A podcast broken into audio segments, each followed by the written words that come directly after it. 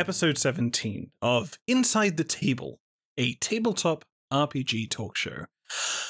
A show in which we talk about the craft of tabletop role playing games. My name is Marley. You can follow me at minor underscore Lenahan, and my pronouns are he, him. And joining me today is my co host. Hello, my name is Cole.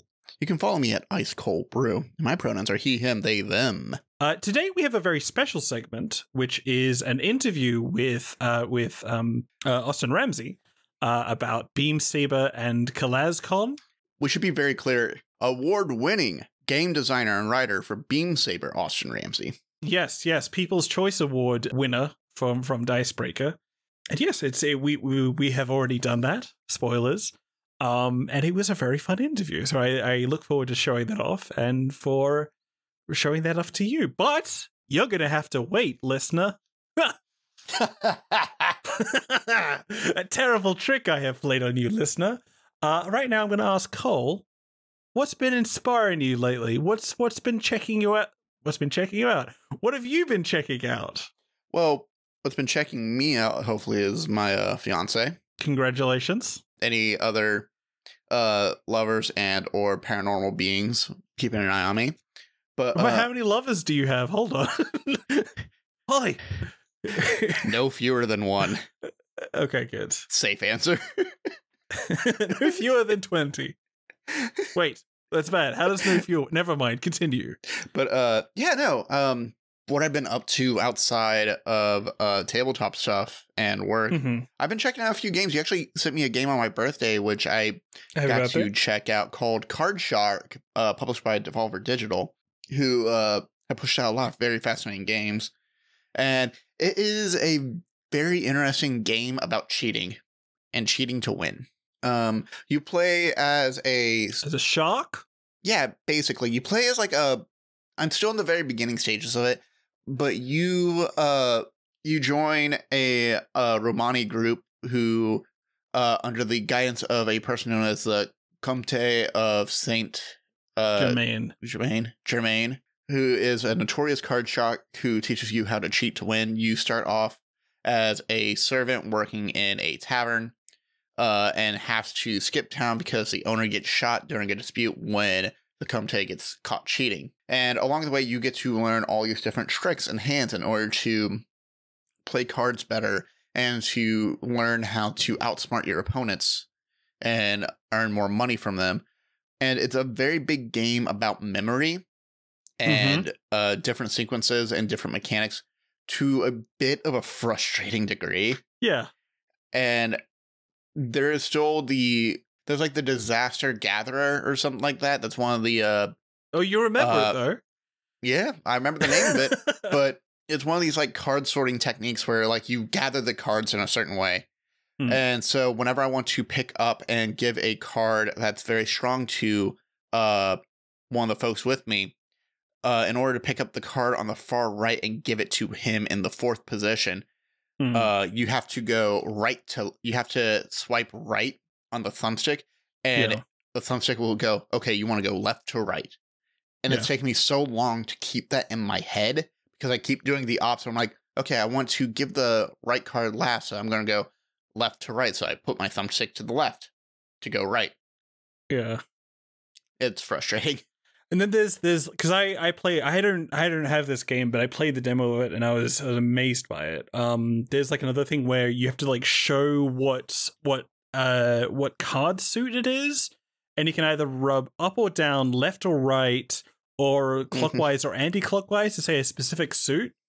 And when I played that, I was similarly like, oh, what? Which fucking way? And I ended up like literally getting out a pen and paper and then drawing little diagrams in order to remember each of these things. And I would just like, while I was quickly playing, because along with everything else, you also have like a timer. Like if you Mhm. take too long doing things, people get suspicious of you. Yep. And just like looking between all these things and doing that, it's it's it's a deeply frustrating game. But man, I like it. It's so much fun. But yeah, no, it gets worse at a point. There and like I can say it's because it's like an hour into the game you get to this part. Hmm. An hour, maybe two hours if you take a long time to practice like I do. But there is one part of the game where the trick is you pour a glass of wine for your partner, for your accomplice, and they give you a spare deck to uh, Hmm. pull favorable cards out, and you set that up. Oh, And then after that round, you have to go back. And you have to remember what cards you pulled out, so you can repli- uh, make sure you pull them out again and put them back in the other deck. yeah, yeah. Fuck that game. I like. I know I gave it to you as a gift, and I know you, it's really good. But honestly, fuck that specific mini game. It was very frustrating. I'm going to beat it out of spite. I don't care how often I need to cheat to win. I will. This, is your Dark Souls. This is my Dark Souls. I am. In, I am entering my gamer moments. I'm a hardcore gamer now. I play Card Shark. Yeah, it's hard. Um, wh- one thing I really liked about it, one thing that struck with me, I'm not really sure if you've you've gotten like far enough in to get this, is that like once you succeed and once you got enough money out of um like particular like set, so you you you win enough uh, things, is you get the story moments, and it's like Mhm. one of those things that I just really like. Is just like okay, I can find out the history of whatever this this conspiracy that we're unearthing is is going on and like that bit was what really grasped me more than like the the difficult cards mini games and have have you come across any of those yet Not yet. Uh, Okay. I think, like gameplay wise, if I take away all my practice, I think I'm hitting the hour mark, yeah and I'm still like exploring and finding new areas right now. I think that's a big Yeah. thing for me. i like it it's like it's similarly that in pentiment which i've also been playing recently are about like exploring a specific time period and like checking out different people it's like set in revolutionary um uh revolutionary france and so you get to meet like uh i was going to say liberace i don't think that's right. Uh that poet guy? What's that guy? The guy who's who's indecent and such. Uh i don't know a bunch of a bunch of very important french people during the the the french um resistance. And you're like going through there just before all this happens. And it's kind of implied you're like setting up uh, the revolution. And like that part of the game is just great and again i only played the demo so only like a, a couple hours in or something like that but that was just incredible so i i hope you stick with it and get past all the shitty things make copious notes just so you can enjoy the really great part of the game which is the story rather than the actual mini games so Mhm. i hope that goes well Absolutely. Speaking of games, I need to take copious notes in. yeah I've also started playing Suzerain. Yeah, yeah. Ooh. It's a political simulator, and boy, Yeah. does everything feel like a wrong decision no matter what I do. Yeah. So that's that's the dem- democracy simulator, right? Basically, it is the like political simulator. You are elected president of a country that has just gotten out of civil war, Congratulations. just had a president who could not fulfill campaign promises and drove the country into a recession after doing a uh, planned market economy scheme. And so you have to make your stances on a whole bunch of stuff. Uh, for mine, it was like, uh, okay, well, I'll give some credit. I'll go to a free market plan to make people happy. But Hmm. I'm going to still relax my uh, borders for immigration because my character let people through because, you know, they're trying to fucking run from a very unstable place as well. Yeah. And it helps out the other countries around me too to do that and, you know, encourages trade. Uh, that still pissed a lot of people off. Don't get me wrong. And then it's like, well, I want to improve healthcare, so we're going to put money into that. I I'm like negative three into the government budget right now. Yeah. Oh, How do you what are the how do you do bad things? How do you how do you get budget back, I guess? there's some stuff where like it will pay off in the long term, but like there are some things I had to do where like, and I hated doing this, but it was like, okay, well, I said I was going to improve healthcare, and unfortunately, in order to improve healthcare, to um get more money also for the government, so I can do other stuff, I need to privatize the healthcare program, even though all the rural areas are not getting enough healthcare. So I need to make sure they have hospitals being built out there, and then staff to be out there. So yes, I have to privatize. It's just like, no, that doesn't work out. And then you have uh your own party going, wait, no, we want everything conservative. We want everything like back to normal. We don't want you to do this. I'm like, if we do nothing, we're gonna lose the election anyway. And they're like, no, no, no, no, you need to do it our way. I'm like, Yeah. brother. Is it frustrating? Is it like how do you feel about this? Like as as a leftist who sort of like playing this kind of game. Uh, how do you how how are you enjoying this? Is it sort of interesting to explore, or is it just like, man, this is hard for you doing this doing this situation? It it's fascinating to explore. Hmm. And I think if there's anything I wish I could do, I wish I could delay decisions and focus on other stuff quickly. But Hmm. it's realistic in that you don't get to delay decisions. Sometimes you have to make it quickly because it's in your schedule and you have to go now. Yeah. uh, I think there was like only one part I looked up, and it was like how to get my votes. And I, when I read that part, I was like, "Oh, I've already fucked up." Wait, how to get your boats? Uh, votes, yeah, because you're trying to change the Oh, votes. constitution. Okay, I thought you said boats. I'm like, how does that come into a democracy? Like, what are you gonna do with like a sailing boat? Well, well, there, there's also the part of the play, the game where you can just straight up take bribes and get your own boat. Okay, Yeah. That's good.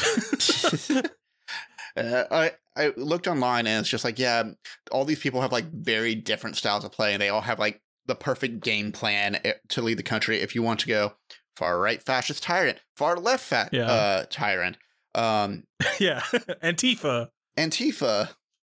Uh, you want to you want to run a socialist society, you want to run a communist society, you want to run a monarchy, stuff like that, and like you know what to do for each of the countries and all that, and it's like all written out and planned. And that's because this game I think came out in like 2020 or something like that. Oh, I remember hearing about it on Waypoint a while back. I remember, yeah. It, yeah, it came out December 4th, 2020. I was pretty on the mark with that. I'm impressed with my own memory. Yeah, well done. It's a very interesting game. Definitely take advantage of the notes uh, option that they give you. And uh, Mhm. I will never stream this game ever. Why not? One, it's it is boring to just watch someone play. Know what? It's so boring. I hate playing it. But number two, there is so much text and no voice acting, so you would just be reading the entire time. Yeah, Which some people can make that fun. I can't. yeah. You would lose your voice. I feel like. hmm I want it because I'm like, as a person who's played like not many strategy games, like I've played um Age of Empires when I was a kid and I hated it.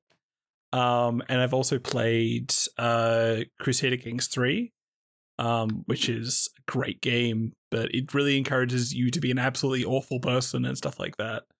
I'm like, I'm curious about this. I'm curious how I would feel like playing a game where I'm playing like struggling to run a democracy, struggling to do this thing, struggling to do kind of like radical things and like help people out while also seeing corruption seeping into me. Because I've heard of like things like Victoria 3, where like there's like forum posts or something where people said like, hey, communism is fucking busted. Like people just do really good. Like as soon as you do this, it just works out. And I'm just like, haha, yes, then communism is good. Maybe we should do that more. And I'm wondering how that would compare to like something like this, where it's it seems very like a bummer, I guess. Speaking of games with too much writing, um, that are probably terrible to stream, I've been I've been checking out Pentiment, which is is probably one of my favorite games of the year Mhm. given that it is currently the 10th of January for me. Um, and it's great. It's like the new Obsidian game where you are a detective in the uh the, in medieval times. Um, it is uh really good. It's like a really interesting like way of approaching uh role playing games um in that it it does a thing that a bunch of like really good role playing games have been doing recently, which is no combat really. You just kind of make choices and stuff kind of happens. Um, it was very inspired by Disco Elysium and so forth. Mhm. Um, and yeah, it's just like a really fun approach to to detective games that I've just been incredibly enjoying. Um, and like it's it's maybe like so many games that I play, I'm just like, oh my god, what if you this was a tabletop RPG? Blah, blah, blah. And so I've been playing like Pentiment and just like seeing the lessons it does and seeing like the way it approaches like time and how like it jumps between different you know periods of time and whatnot um and sort of seeing how characters and communities develop and stuff like that Mhm. and it's it's so much fun it's like a lot of reading but it's just like it's got these moments where you're just like oh i'm so like one of my favorite moments is when you get like woken up in the middle of the night by like the little girl who lives in the house that you're like staying at the bed and breakfast um and then you get to say whatever you like to this kid like get out of here, like get out of like go back downstairs, stop poking me, you're being so rude to me. Or you can be like, I'm gonna tell you a story so you can sleep better. And then it, it sort of jumps forward in time later on, and you sort of approach and you come back to that girl, and she only remembers one thing about you, which is the story you told that night. And it's just like, oh, oh my heart. And just seeing this stuff and like the little decisions you make and all this sort of stuff. And it's deeply sad because again, you're solving a murder mystery. And so occasionally you make the wrong call and the wrong person gets punished, and you just like, fuck, I really fucked up. And then you sort of like role play that thing and seeing your character being distraught. Um, and so I'm incredibly enjoying it. I think as for you as someone who's who's who's getting into like got into like Disco Elysium and stuff like that, it's like what if what if Disco Elysium was slightly chiller and you learned a lot more about history and such? And it's really a great way into history. It's like like I was saying with Card Shark, it's like I want to like know history through fun characters and to like learn it. Um, and it has less frustrating characters than Card Shark. Yeah. Um, it is great. It is like one of the one of the best detective games I've played, and I'm extremely excited for what Obsidian is up to because they're they're doing that and it's good, and they're gonna make a new game eventually, and that's gonna be good. Josh Sawyer, who's the not the narrative designer, but I think like game director maybe is working on it, and he did a really good job. He's very good at games. Um, so check out Pentiment. All right. Um, and also, I've got one thing that's on both our lists, which is Glass Onion, which we saw. What were your thoughts on Glass Onions? No spoilers, I guess, because it's only come out recently. It it did, but it's now available on Netflix as well too if people want to watch it from there. But it is so much fun. I Hmm. have had a huge laugh watching it. I, Holly and I sat down, watched it together, and we enjoyed uh just all the little gimmicks and all the little tricks with the camera they do. Um, Janelle Monáe is a fantastic actress, and Mhm. I like the disconnect it is from like the first Knives Out Yeah. where like you know what if i saw this if i didn't see the original knives out and i just saw this instead i'd be i'd still be very happy i feel like Hmm. it makes a lot of sense to me it and it's a very different turn from how the original knives out is too It's it's also like really interesting because it is like specifically a pandemic film, which um I remember like right in the middle of the pandemic, people were just like, we should never like talk about the pandemic and like address like what it's like living here, and people who make like films about this are kind of exploiting it. And to like to some extent, I can sort of see that.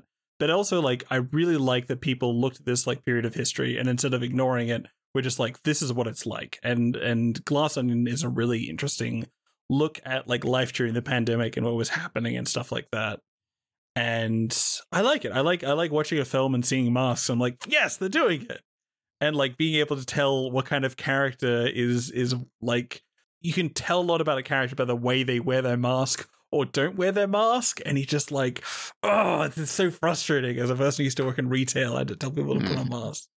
But um yeah, it's it's a it's a really good, good, good, good film. I also I really liked like watching with my friends and just like pausing it and just being like, what is happening? Like, is this what's happening? And we like we literally like pause it for like 20 minutes as we theorize and like talk about what could happen.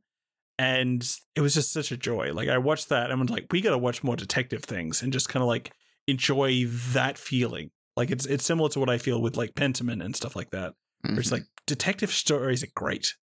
And yeah.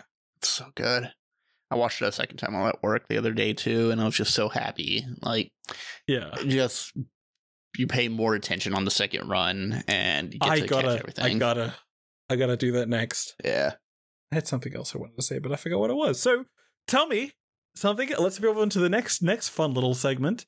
Uh, uh, what what tabletop RPGs have we been checking out? I was gonna say I've been in a very mech mood recently, so you know Mhm. a little bit of digging through emotional mecha jam on itch.io, and uh, I found an old uh one that I actually got with a bundle at one point called uh, "Live, Love, Die" by uh, Reizor, and "Live, Love, Die" is uh a memories of mecha love in which you are all, all the players at the table are a AI enabled who are either humanoid, militarized, and a robot, and you are a mech and you fall in love with your pilot. You explore the different memories of the mech as they are confronted with a choice during each battle. And it is a GMless game where you need some dice and you answer prompts around the table. Hmm. Um, depending on how many players you have at the table, it can be played with like one person by themselves or be played with four people. So I might be looking at this for a solo game at some point in the future. Yeah. But uh, it's my favorite size of a PDF, which is four pages. Yeah. but uh, it sets you up with a variety of questions. It gives you a chance to roll dice to see uh, what your answer would be if you don't really Hmm. want to choose something. But uh, you get to go into your details. You get to talk about uh, what you are as a mech, and Yeah. then you talk about the pilot who caught your attention and uh, what you do for him, and then you relive your memories and go through a whole bunch of different scenes, which eventually lead you to your choice that you make. And I haven't yet played it, but it feels like a nice short game, like maybe two hours at most if you play by yourself, three to four hours if you play with a full table. But yeah. it's a fascinating little game. It's really cute. Well, not cute, but it's a, it's fun. it's fun. It's deeply sad. It's very sad. It's very emotional, and it's a mecha, and also has jam. It is. It is. It, it is an emotional mech jam, you might say. Um. Uh. Do just to, related to this. Do you know a game called Beyond Reach? Beyond Reach. Yes, that sounds familiar. Hold on. Uh, it's by uh, Annie Johnson Glick. Um, and uh, she basically wrote a game which is like this, except the one player. It's like a two-player game. Uh, that's like epistolary. So you write Oh, letters to one another. One person Yeah. plays as the mech. One plays this person plays as the as the pilot, and it's it's genius as a design. Where it's it's basically like you write one sentence to show to like you have a prompt. Um, you basically write all your thoughts in like a letter, and then you write one sentence to just to describe how you show it. Like if a mech is moving sluggishly or a mech is sort of moving quickly, um, and then the player kind of like the the the pilot kind of responds to that and that kind of thing, and then it you know you switch turns, and no one reads the letters until the end of the game, in which you like roll one dice to determine whether one of you dies, both of you die, or none of you die, and um, make a really good actual play. I feel like. Um, but yeah, Live Love Die also looks incredible, and I like this. I like the idea of falling in love with a mech. It's very funny. It's Mhm. like it's so sad. uh, but it's it's a very good drama. So this is really cool. I think. Uh, speaking, I mean, do you have anything else you'd like to say about about about Live Love Die? Memories of Mecha Love. Remember? That's just the main thing. Is it? I like good short games, and honestly, this kind of scratches my itch. Uh, for just good prompts and good dialogue options where you can talk to people. Uh, Yeah. through very dramatic storytelling. Um, yeah, I, I- guess like speaking of mechs, uh, you also ran a game of Beam Saber, um, for a bunch of people with the Huntsman's Hydra. Huntsman's Hydra group. I always I'm bad with names for some reason, and that was great. I played in that as as a as a time traveler, um, which is one of the one of the classes, um, one of the fan made classes hmm and that was just so so much of a joy. It's like we're, we're talking about Austin. We're talking to Austin Water. Uh, Walker. No, no, Austin Austin Ramsay. Austin Walker. we're Austin talking to Ramsay. Austin I'm, I think I'm tired, and that's why I'm messing up names all the time. Extremely big apologies. All good. All good. But yeah, I played. I played. Um, I think it's the Looper. Is the name of the playbook? Mm-hmm. Yep, that's the name of your playbook. You played the Looper, and uh, Which is so fun. once I had set y'all up on your mission, Mhm. um, you shot you shot bullets into the air for a while, caught So- everyone's so- attention. Yeah, yeah, it was very funny. It was because because like the the mission was um that was it was I mean again I feel like I've played Beam Saber before. I might not have. It might be a thing that I only listen to actual plays of it, but like it's such a quick game and so fun and so quick and easy to play. Um and the abilities are always just so evocative and so fun. And this one, uh, the Looper is time travel thing, and one of the pieces of equipment you have uh, is the um, I called it Chekhov's gun, but I think it is called Chromunition or something like that. I want to quickly. Patent pending. What is it? No, it's it's Chrono It's something like that. Chrono Mission or Mission or something Chrono, like that. Like, and it's like even jokes that is kind of a silly name that's kind of in in in development. What is it? Hold on, give me two seconds. Here. Time munition. time munition. We're still working we on the on the branding, and so I basically like was on top of a building. I shot a gun in the middle of this parade because we were working security, and then I could just decide when it landed, and that was just such a fun thing. It was it was it was great.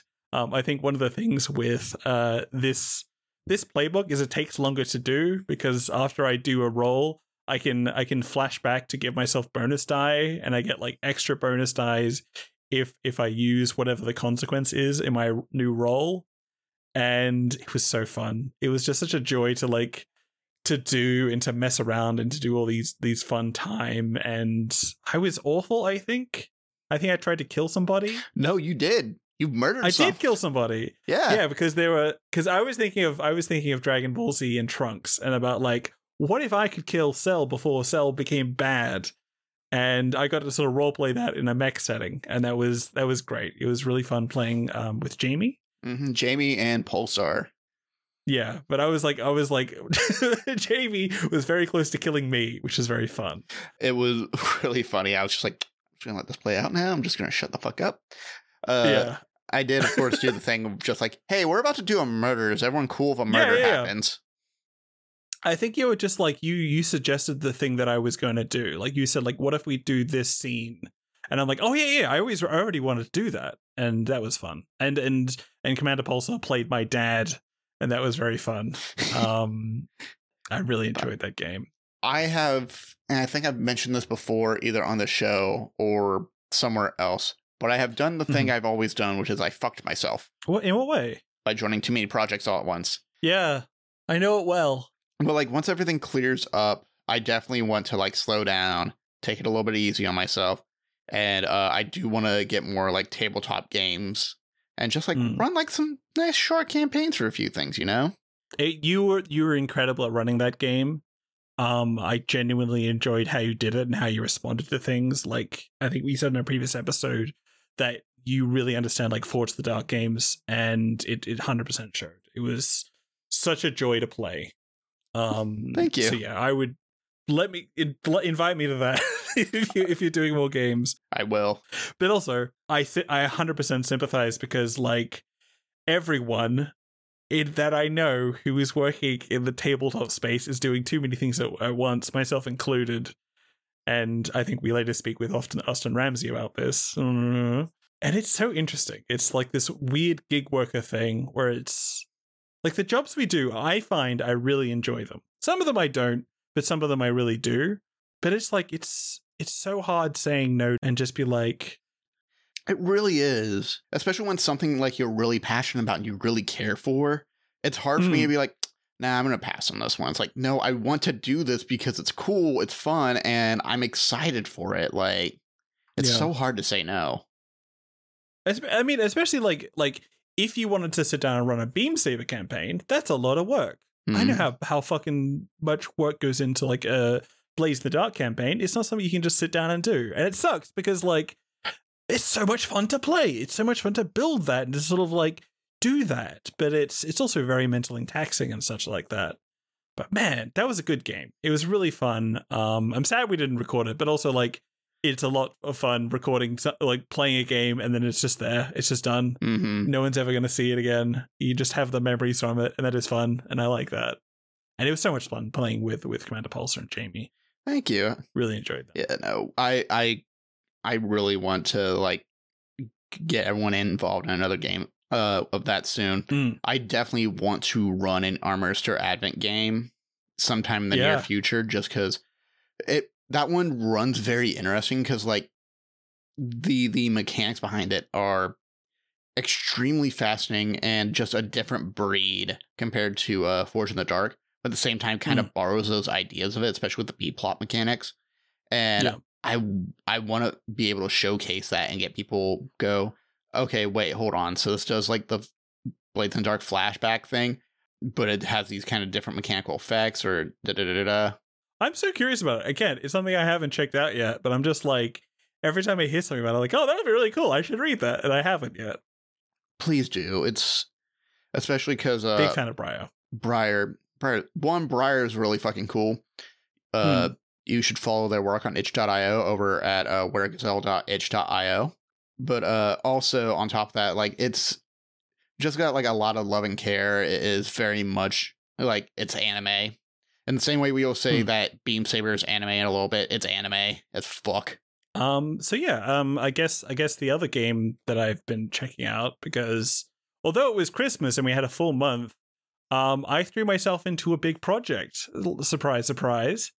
And um, that big project is is the one of the games that I wrote that surprisingly went off really popularly. It's kind of it's like uh, at the time of writing, I think it's like I mean it, it's sort of hovering around like the top eight most pop- most popular physical game on itch um so that's a thing that exists and it's very strange to me because like i have been doing game design and releasing stuff for about six months and it is weird to see a game launch off and and make big things like make big waves like my game did um the game is is apocalypse road trip um, which is a hack of um, of as the sun forever sets, and uh, to some degree also also uh, Beam Saber.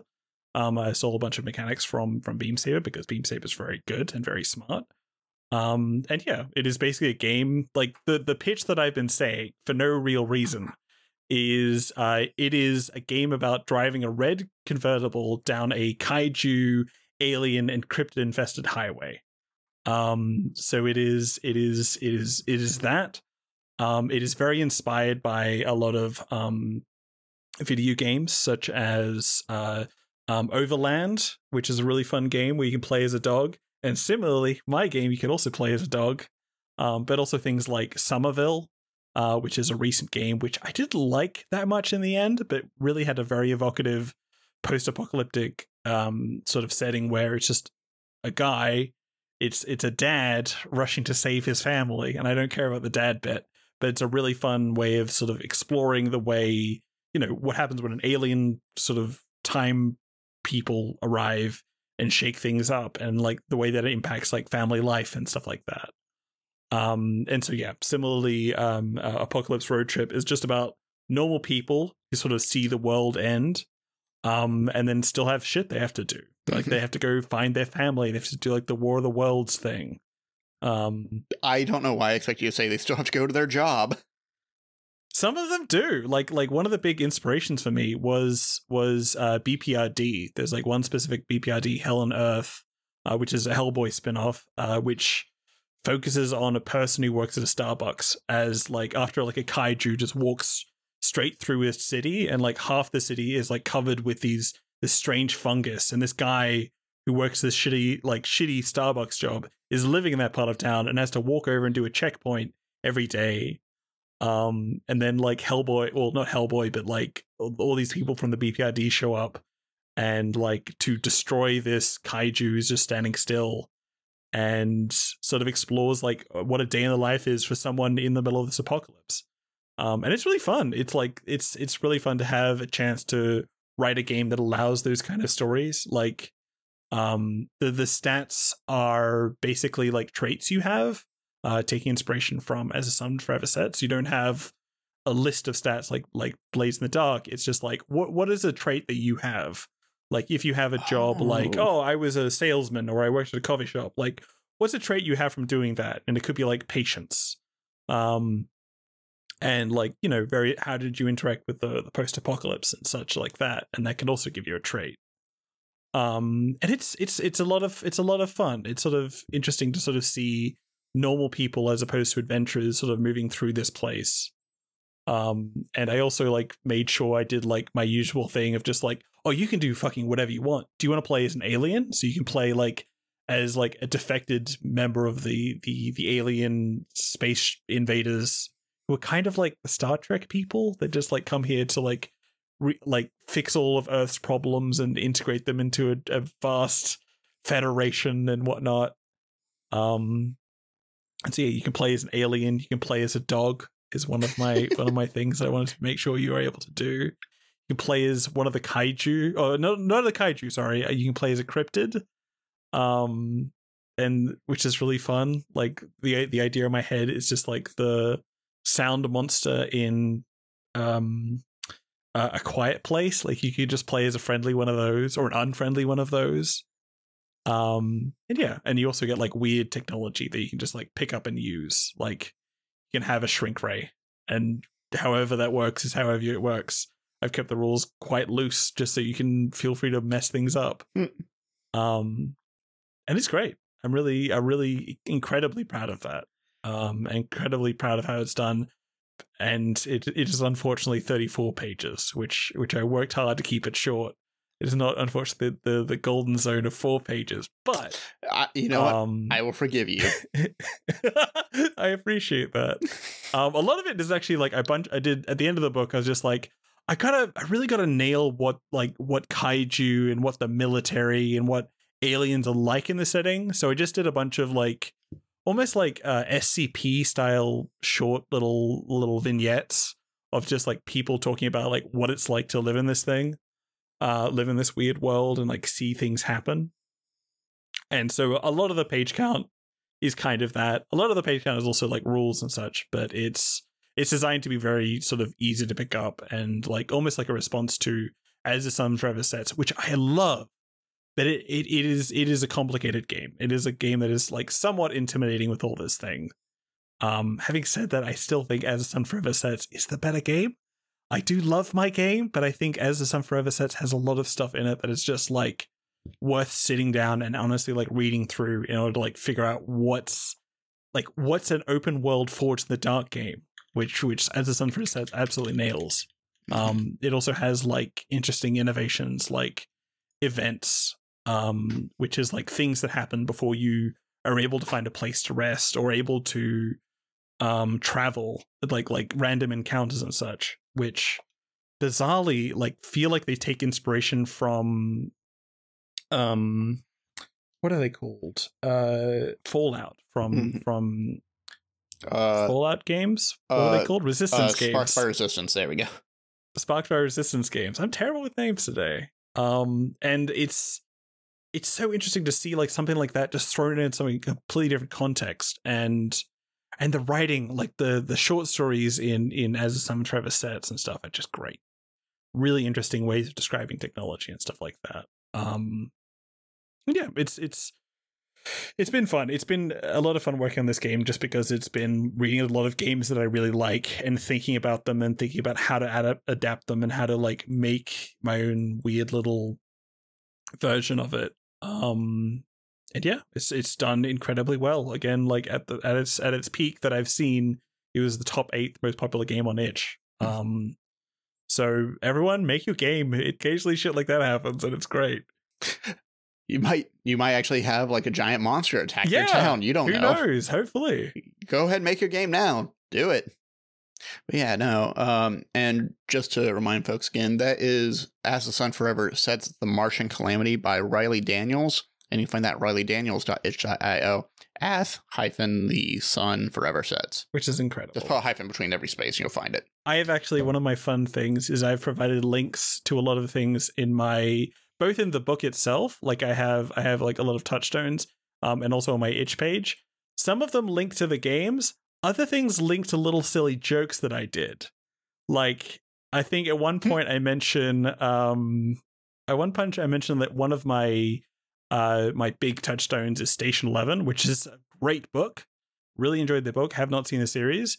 Um, but the link in there is actually to a Jack de Quidt uh, tweet, which is which is uh, Jack de Quidt uh, tweeted in 2017. Anyway, read Station Eleven by Emily St. John Mandel. The story Naughty Dog wishes so hard they could tell and never will, because that's what sold me on that book. And so similarly, there's a bunch of if you click through the links, which I'm imagining not many people would, because you can just Google it um there's a bunch of funny little in jokes if you go through that so as a, b- a benefit for people who own the game um uh, i think there's still actually some community copies available not many they're going away quickly um but yeah, there are a lot of funny links here and there in the in the in the touchstones. So be sure to check them out. Um, and yeah, that's been that's been my month. My month off around Christmas has been. I got to quickly sit down and write a whole RPG, and it was meant to be much smaller. Like it was going to be like, oh, I'll just write something short and see how it goes, and it ended up being my biggest project, um, in many ways, and I'm incredibly proud of it. So please check out Apocalypse Road Trip, which is vinyllenihan.itch.io slash apocalypse hyphen road trip or something like that. Um, and yeah, a bunch Mhm. of my games are also on sale. So if you'd like to check them out, feel free. And again, if you want any of my games for free, just send me an email at mineallenahan at, at, at gmail.com. I'll just do that, whatever. Um, and yeah, that's that's that's what I've been up to. That's what I've been checking out. So, going back to our mech uh mech discussion earlier, I also checked out Apocalypse Frame by Binary Star Games, which is a illuminated by Lumen system, uh, based off of Gila RPGs like light RPG uh system design. And this is a mecha game very much in the same way of like BattleTech, Armored Core, Chrome Hounds, if people know what that one is. But uh I went back, did another read through this a two year old game at this point. It is not in the sweet spot four pages. It is actually uh 32 pages. But one thing I like is seven of those pages are enemy types, and it breaks down like their traits and then what type of enemies there are, and then gives you a few examples of just different type of enemies you would run into. Mhm. And the whole premise of this is uh, there was a foreign disease that came from the stars or a foreign object. It uh, became known as the infection and destroyed and terraformed much of the world. So now, similar to how Armored Core works in their story, if you keep track of the narrative in that somehow, Somehow. uh, the Republic is a militaristic regime that is trying to create lib- uh, legitimacy to themselves, but they develop these uh, mechs called frames. That's where you know Apocalypse Frame Mm, comes some from. Some kind of mobile frame. Yeah, basically. And those are piloted by aces who are also are able to pilot these frames. Uh, the Republic, of course, being a national uh, uh, dictatorship regime, militaristic and all that, of course, had a re- rebel uprising come up called the Mhm. Collective. And they took over a frame production factory that uh, was stranded for a time by the infection and decided to make their own little society and you play as an ace who is there to support Okay. the collective and to strike back at the republic it's a fairly interesting game it uses uh the three attributes and a d6 system it is a fairly crunchy game and uh Is it interesting? I it's another it's very interesting. I love that it gives you like example models of just what different mechs look like and what type they Mhm. are and very similar to how in Armored Core you customize and build according to each conflict you go into. You can look at all these uh design frames and you can pick something that would work towards your what type you would like. And uh they all come like their own different systems. Uh it's a little bit less like Lancer in that you don't really get to customize your mech so much. It's also interesting because they use a map as well. Hmm. You use a hex grid, so again, uh, similar to actually multiple games that we've been talking about today. Now It's like Rune. It's like Rune. it's like Rune. It's like Rune. It's like uh, as the sun forever says. It's like Lancer. Hexes, I, I, I tell you, the next But- 10 years, you're going to have a lot of hexes in them. Warhammer 40k is coming out, and that's or, or uh, gaining popularity. Is going to have so many hexes. Yeah, yeah. Little don't gain in Warhammer. I think it's a interesting in that this game is definitely could easily be run in just like a single session, but at the Mhm. same time, I I want to see how it runs as a campaign. I don't know if I've actually seen an actual play of this so Okay. far. I know they they have a video on their on their itch page. Um, Yeah. oh wait, is that a that's an intro? My mistake. Well, no, they do have expansions coming out here, and I don't think the Infected World is an actual play, but it's definitely a supplement that fee- fills in more and provides like a good base for a campaign too. Hmm. So I, again, my list of games I need to fucking play has continued to grow in a frustrating manner. Now let me tell you something that I have learned from hearing a bunch of of tabletop RPG journalists talk about is that none of them have time to play their damn games. some of them are very lucky too, but a lot of the time it is just reading, unfortunately. Mhm. But having said that, I would love to play this game. It looks really fun.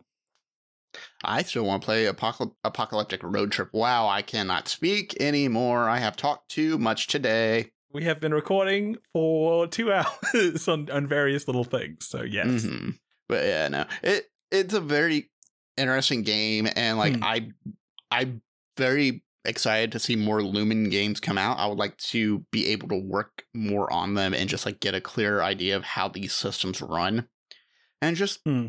you know. We, we have a charity event coming up in one of our Discord groups. Maybe this is one of the games that I'll try to push to showcase, but Yeah. you know, it's also going to depend on if I can, uh, how comfortable the rest of the table is with the game too. Because you know, It's about disease and mechs. Yeah. yes, that too. I mean, I feel like the mechs will get a pass, but yeah, the disease a little bit harder to uh bring out. Maybe that's when the supplements come in. I'm not sure yet, but Yeah. Well, make sure Yeah. you have enough time to rest as well, because don't don't make yourself do too many things at once, even though it's a lot of fun to do. Make sure you're taking a break as well. Marley, I promise nothing. Yeah, I of promise course. nothing. My advice, which you can ignore, is to take a break. I also got invited by a friend of mine to go to Gen Con as well Oh, uh, in. August. So I'm like, Well, at least you'll get sick then, because everyone gets sick at those kind of things. everyone gets sick at Gen Con. You can't afford the con sickness. Yes, I, we lost an episode once. Well, we lost a week of a episode editing time. But yes, take it easy. I promise nothing. I can't even make that promise to my own fiance. you should try to do it. There's like a goal for next year or something. I don't know. But yes, uh, speaking of mechs, uh, we'll probably run over to our main segment now, uh, which is a really fun interview with um, Austin Ramsay.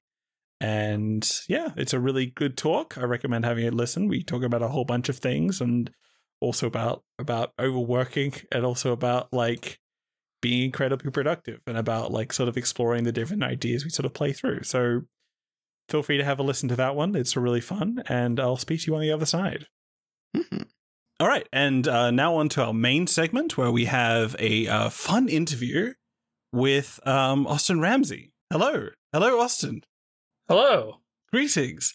Uh, uh, for for people who aren't aware, um, please introduce yourself. Hi, everyone. I'm Austin Ramsey. Uh, my pronouns are he and him. I'm a tabletop role playing game designer, uh, best known for Beam Saber, a Forged in the Dark game about pilots of powerful machines in a war that consumes every aspect of life. I've also done a couple of different actual play podcasts. First, You Don't Meet in an Inn, which ran from 2014 to 2022 which was about uh, exploring obscure tabletop role playing games with a rotating cast. And uh, I've done live streams as well on Twitch and uh, yeah, just general tabletop role playing game stuff. And also Yeah. the cenotaph. Am I saying that right?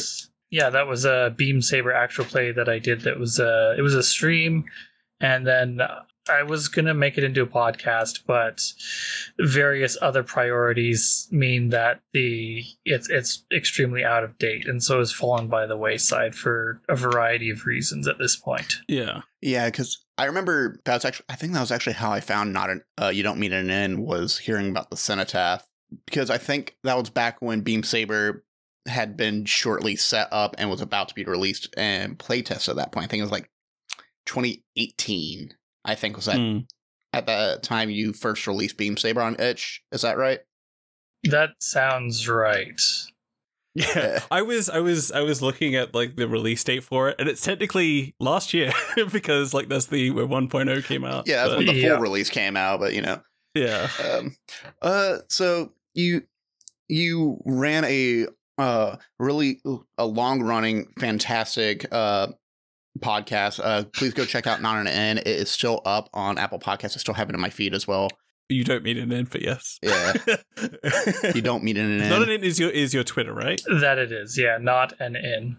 Uh, that'll also be down in the show notes below. Yes, But like, I have like a general idea of how you came about Beam Saber, just because it's we can see like all the touchstones very visibly. But when did you really start like coming up that idea? When did you start building up that system overall? Mm.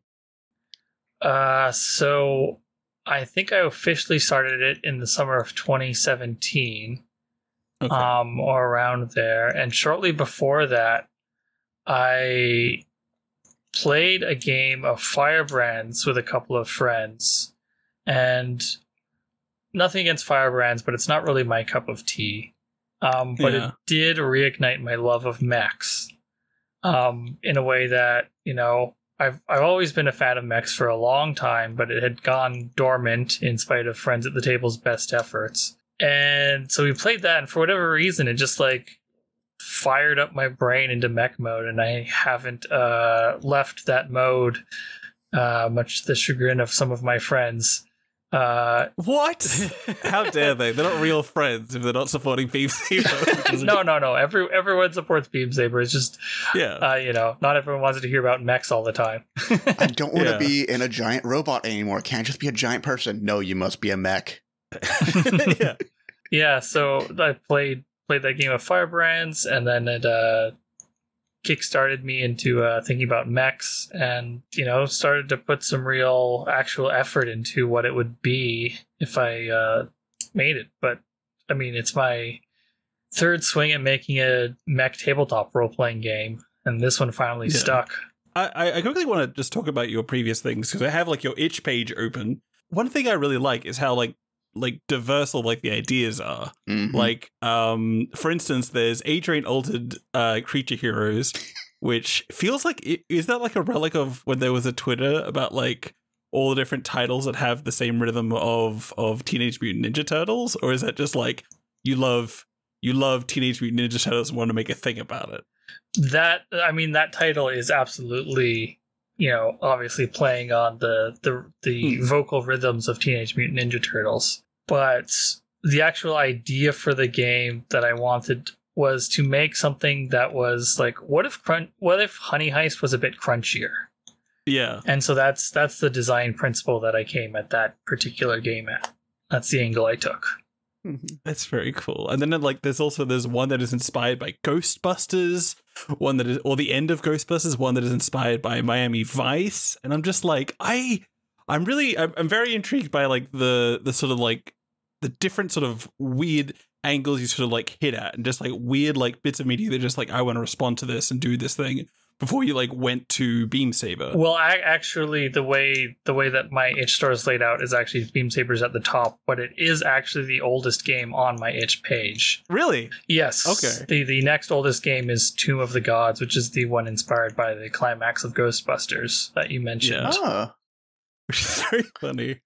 I was actually uh, looking back at the pack, which I think I remember seeing that a few years back, but I think it was over in the uh, Roll Plus Bond server I saw. But I'm really loving the look of the best around, specifically the guy in the the uh, NASCAR outfit stirring a bowl of what looks like uh, porridge. Wait, what? I didn't Well, pick that up. I honestly Has boxing gloves on and is playing a a guitar and is just shirtless but also burnt at the same time. I love them. So uh, are all these things like you were working on Beam Saber, and because it's such like a long learning process, you were just like, I gotta try something else. I gotta like, I gotta do the the, the baking competition game, um, and that kind of thing. Yeah. So usually what happens is um, I'll get like I, I you know keep a, a Google Doc open of um, RPG ideas that I have, Mm. and some of them get like more fleshed out. Some of them remain a single note in that document that who knows maybe someday I'll go back to it. Uh, and occasionally I just enter. I jo- I, I say jokingly that I enter a fugue state and then just Yeah. knock out a game in like a week by working on it constantly. And so that's how most of those games came to be is I had some idea and then just could not get rid of it until I actually finished the game. So just burned through them and knocked them out and put them up. Yeah, I I know that well. So yeah, they, they generally just come from a singular idea that then has me asking questions about what that idea, how would it be done, and then that leads to more questions, and answering those leads to more, and so forth and so on, until eventually I've got all the questions answered and a game is done. Yeah, uh, you know, I'm probably the least experienced game designer here because I'm looking at one person who recently released their game and one who is making a mega actual play of about. You also recently released the game. So Well, also released their game back in September of 2022. So, yeah. like, how long ago was that? Four, mo- three months? Three months? Yes, I can count. yeah.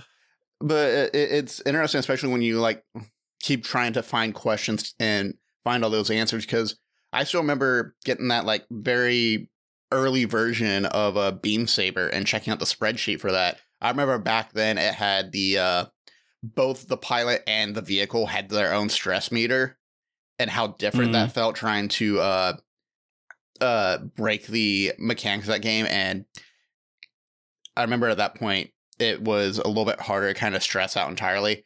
But now we have quirks involved, uh, vehicle quirks that are utilized. Can you talk a, a bit more about like some of these design changes? Like I know, Marley, you have some of your own questions too, like how that, how these ideas came about, or was it a recommendation by like one of your play testers when you did that? Yeah, well, fuel fuel specifically actually is, did so, is something that came out of playtesting. Was I went to um, a convention that's local to me called Proto TO, uh, which is all about people bringing in their games for uh, playtesting at this convention. That's all it is. Is only playtesting games. Um, and I was one of three people there with a tabletop role playing game. Everyone else there had board games, and that weird pariah status. yeah it was it, it was kind of strange because there's also like industry people there so like Mhm. there's the possibility of actually getting picked up by a publisher at this event one of the board games there that that weekend actually did get picked up by a publisher Oh wow! um, which was kind of neat. Yeah, so I I ran. I think I think I only did one playtesting session. Um, actually, uh, I don't know if you two know them, but Sniper Serpent, who's sort of in this yes inner circles, they were actually one of my playtesters for at this event. really? Yeah. Big fan of Sniper Stefan. Really good designer in their own right. Like I played um Anomaly Containment Breach, if I'm Anomaly correct. Containment Breach. So yeah, I got I got feedback at Proto TO that um the vehicles felt good except for fuel because it was kind of too similar to stress and didn't really have much characterization. And uh, so that that's where quirks came out of was from the recommendations from that particular event. But a lot of the other changes were things that either I thought would be neat additions like the rival mechanics because Mm. I was using Blades in the Dark as a base, and that does have like allies and rivals in it in a very um, cursory fashion, uh, Yeah. just so that there's a, a sense of a social network amongst between the players and NPCs. Uh, but as many people who have uh, consumed mecha media know, rivals are like a whole thing in the genre, and so I felt the need to not only flesh flesh out the idea of rivals, but also make them more mechanically impactful. Um, and so that's where rival moves come from. Uh, and then some of it was just feedback over time. Like uh, originally, Beam, I didn't. I felt Beam Saber didn't. It wouldn't be suitable for Beam Saber to have just coin or whatever sci-fi Hmm. equivalent you wanted to call it credits presumably um at, that that blades in the dark has and so i initially went hog wild and there was nine different resource types yeah, yeah, yeah, yeah.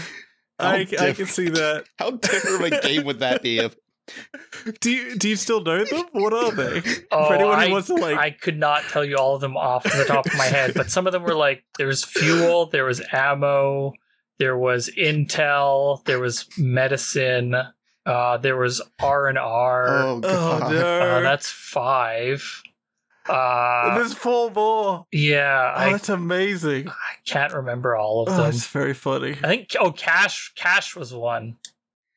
I can't believe you're trying to make a art like a real time strategy game with a tabletop game. Just all that resource management.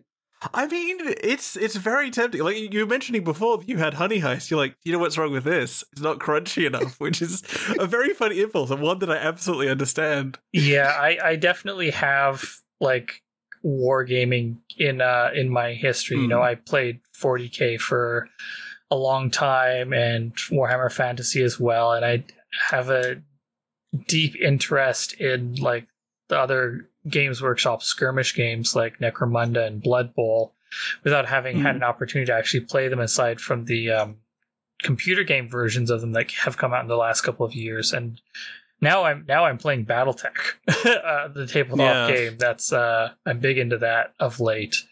Um, so yeah, I do have this tendency towards uh, crunch, even if I don't have like a particularly strong interest in trying to solve balance problems.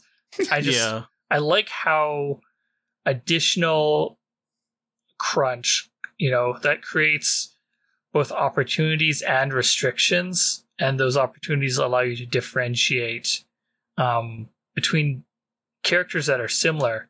My favorite example of this is Fantasy Craft, which is a D20 game. Uh, so rip to them with the OGL changes. yeah. Um, Yeah, yeah. But they're they're an, they're an extremely detailed third edition D and D offshoot, uh, where the differences between like characters of the same class can be quite strong just based upon the type of weapon they use with each Mhm. um like a- and it's not just that each weapon has its own uh like ability chain but they also do really interesting sort of um almost narrative mechanic type stuff like the the first first uh the basic level of the knife ability in addition to some other stuff it also lets you count as always being armed with any knives that are on you so Yeah. you like are uh it, that has some like interesting mechanical consequences. But Yeah. it's obviously a lot of work to sort that stuff out and i don't always have the uh, uh, wherewithal to go through with it. So i sort of end up in this weird middle ground of story games and crunch and hence beam saber. I feel it because because uh, but before um, at the, I think the end of the year or something, uh, Cole actually ran like a session of of Beam Saber, um, and one of the things I found was just like how it had like that really fine like like the ability of coming up with your own quirks, the ability of coming up with your own like stats and building up your own characters. Um, but it was just so quick. Like um, I remember speaking to Cole about it, and Cole can speak to this more, but um, Cole says this is like the game that they feel that they can really like they can play it like they know it in their heart. Uh, Cole, Yeah. please. It, Yeah.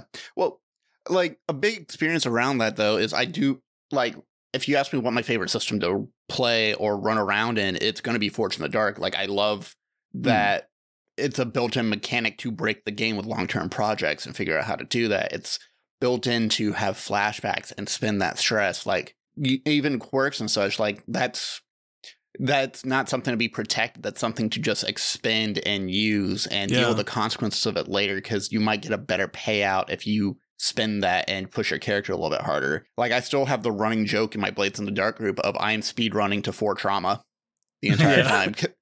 And you know, playing a spider, it's really easy to do that because every opportunity is a chance to help someone out, and that's you're playing into your character too.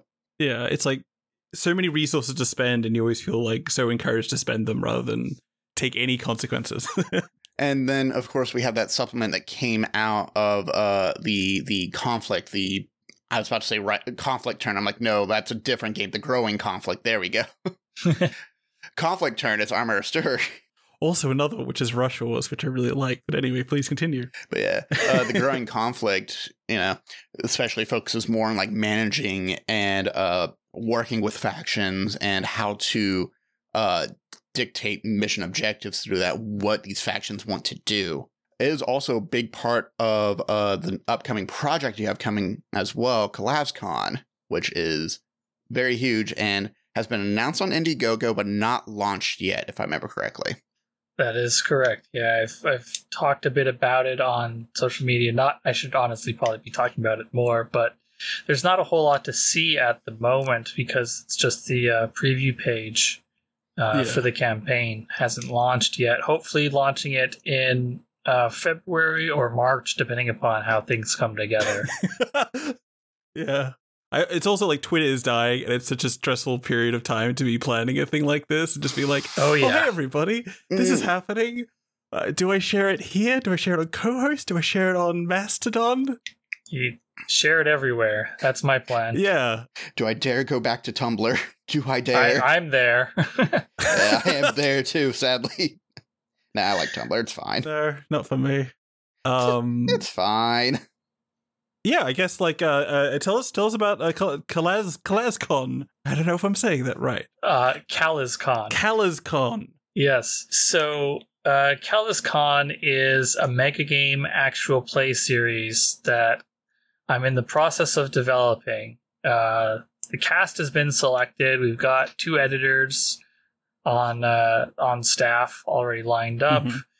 Uh, the setting is made, and the uh, the the players are working their way through their character and squad creation stuff. Because what this is is it is, as I said, a mega game, which traditionally occurs at conventions where you have the opportunity to have a bunch of uh, players, like dozens of players, interacting with each other indirectly. Uh, the example Hmm. I usually go to is a game called uh, Watch the Skies, which is about an alien invasion that comes to Earth. And so you have one group of players playing the aliens and several other groups of players playing different nations of Earth. And each each group has its own personal goals, uh, Mhm. but then there are also goals uh, across, like eff- effectively, the United Nations has a goal regarding the aliens, but then each individual nation has a goal that they want to try to accomplish. And of course, the aliens have a goal about trying to conquer the world. And so it's a matter of can Oh the my god. the can, can, can all the various groups you know manage to work together to fend off the aliens while they're also trying to get their own desires fulfilled. Or will their clashing amongst themselves allow the aliens to to uh, achieve victory? And so that occurs over uh, i'm not sure if it's one day or over a whole weekend. Um, i've never actually played it myself. I just you know know of it um, and I use that example because I think it's useful for understanding CalazCon, because CalazCon is going to be about a democratic federated systems military force, which has come to a planet to uh, quote unquote liberate it from the autocratic government that controls it. Uh, and after a couple years of this grueling struggle, on the eve of victory of the final conflict, uh, the convention CalazCon arrives and assaults both sides because it is a nomadic corporatocratic convention full of obsessive fans. Um, Oh no. and so they they come crashing in and choose the the city that was presumably going to be the final battle as the site for their convention and so they occupy it and Okay. yes uh, and turn the entire occupied city into one big convention um, and the locals and the uh, occu- the the democratic would-be conquerors are both thrown onto the back foot as a fresh, zealous, militant force arrives. Um, and that is where the players of this mega game actual play come in because they're going to be playing uh, the members of one of the squads in the Democratic faction um, and be conducting missions on behalf of the DFS, the Democratic Federated Systems. What those missions be, however, are going to be determined by the uh, inter interconnected rules uh, nature or like side of things for this game, uh, because being a democracy, each squad is going to have a politician who represents them in the democratic legislature. And so between missions, those politicians are going to vote on an overall strategy and then also specific missions as well. And so they have their own goals in mind, and each squad has its own goals, and the faction has its own goals. And so we shall see whether the politicians' personal drives interfere or obstruct with the goals of the faction at large, the squad they're supposed to represent, other squads, and how those squads support and obstruct each other and the faction at large. It's just going to be a whole big, uh, messy plate of spaghetti Yeah. of desires. Oh my god. A, quick clarifying question: Who plays the politicians? Is this like a GM thing, or is this like the players all act together as this politician, or is it something else entirely? It's yeah, it's uh so each each group consists of four pilots that will and a GM who will play a traditional beam saber campaign. Um well, sort of traditional. It's to it's to represent re, it's going to resemble beam saber. Uh, but then they each squad also has a player who's going to be playing a politician in these legislative sessions. And so they'll all get together once per cycle to uh, hash things out politically and decide what the big picture is for the faction going forward into the next cycle of missions. It sounds so complicated. This is going to be a nightmare to run. It's like how many GMs was it? There are five GMs. Five GMs. Good lord. Yes, so Why have you done this? it's five GMs, 20 players, five politicians, and then I'm taking and as two small. editors. yes, plus myself. I'm taking as small a role as possible um, because I am, you know, directing this project behind the scenes. So my only on screen presence is going to be as the Speaker of the House for the political sessions because those are the most experimental rules wise. So I figure it's good if I'm immediately on hand. Uh, but I'm going to try and take as much of a backseat as possible during those sessions and just do what Hmm. a Speaker of the House does and control the uh, formal procedures of the legislature as opposed to actually trying to influence things.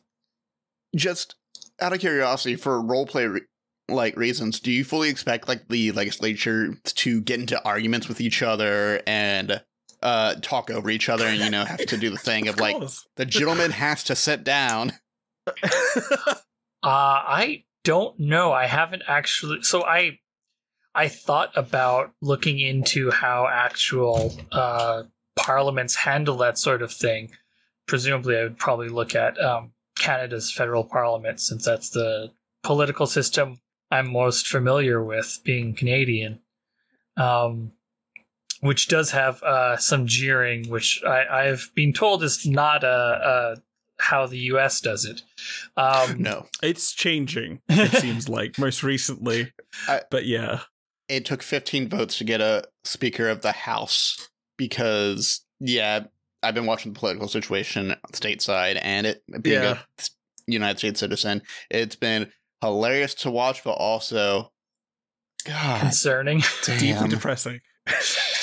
Um, I mean, this never been a better time for this show specifically. yeah, the, the show somehow is going to predict the future. yeah.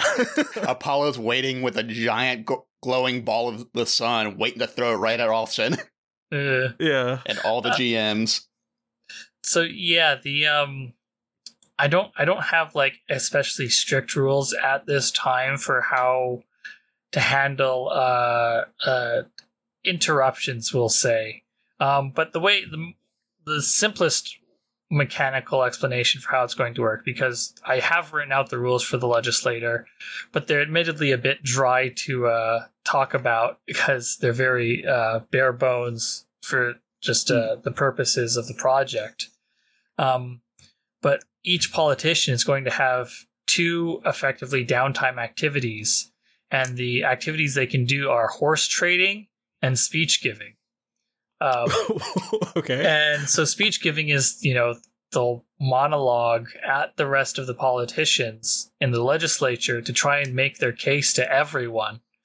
Um, and then uh, that that's that's it. They you know they make their case as best they can. The le- the politicians don't have any like mechanical stats. Um, they do have drives. That is sort of the extent of their Hmm. Mechanics uh, in terms of things they can take advantage of. So it's really on the players' heads to uh, see how good of a speech they can give. Um, and then the other action is horse trading, which is when two of the politicians have a scene together uh, and they trade resources for votes, just straight up. Um, they can give uh, resources that are supposed to go to their squad to the other squad, the other politician's squad, in exchange for votes in the coming uh, in, in the, the next vote that's coming up. Um, and so, in the next time that their squad is supposed to get resources after the end of a mission, they will get a penalty to their resource roll um, because because their politician Oh my uh, effectively, you know, um, gave a bribe to get votes passed in the legislature. Uh, it or impacts the people. yeah, Oh my or vice versa, where you know you give away a vote in exchange for resources, and so your squad will get extra dice on their resource roll in the next mission. Oh, I love that. Austin, you're the thing that you know about about Beam about Blades in the Dark in this kind of system is that these kind of dramas where it's like have a positive thing, but it'll cost you a lot. Like you know how to like twist the knife in a really great way as a designer, and I really, really, really like that. Why? I just want to say this is. Also, just to uh, add, there is another way for politicians to get additional votes. Um, there's, well, there's two other ways. One is that the number of votes that each politician has is equal to their squad's tier. So if the squad is Oh. able to increase their tier, then their politician will get an additional vote.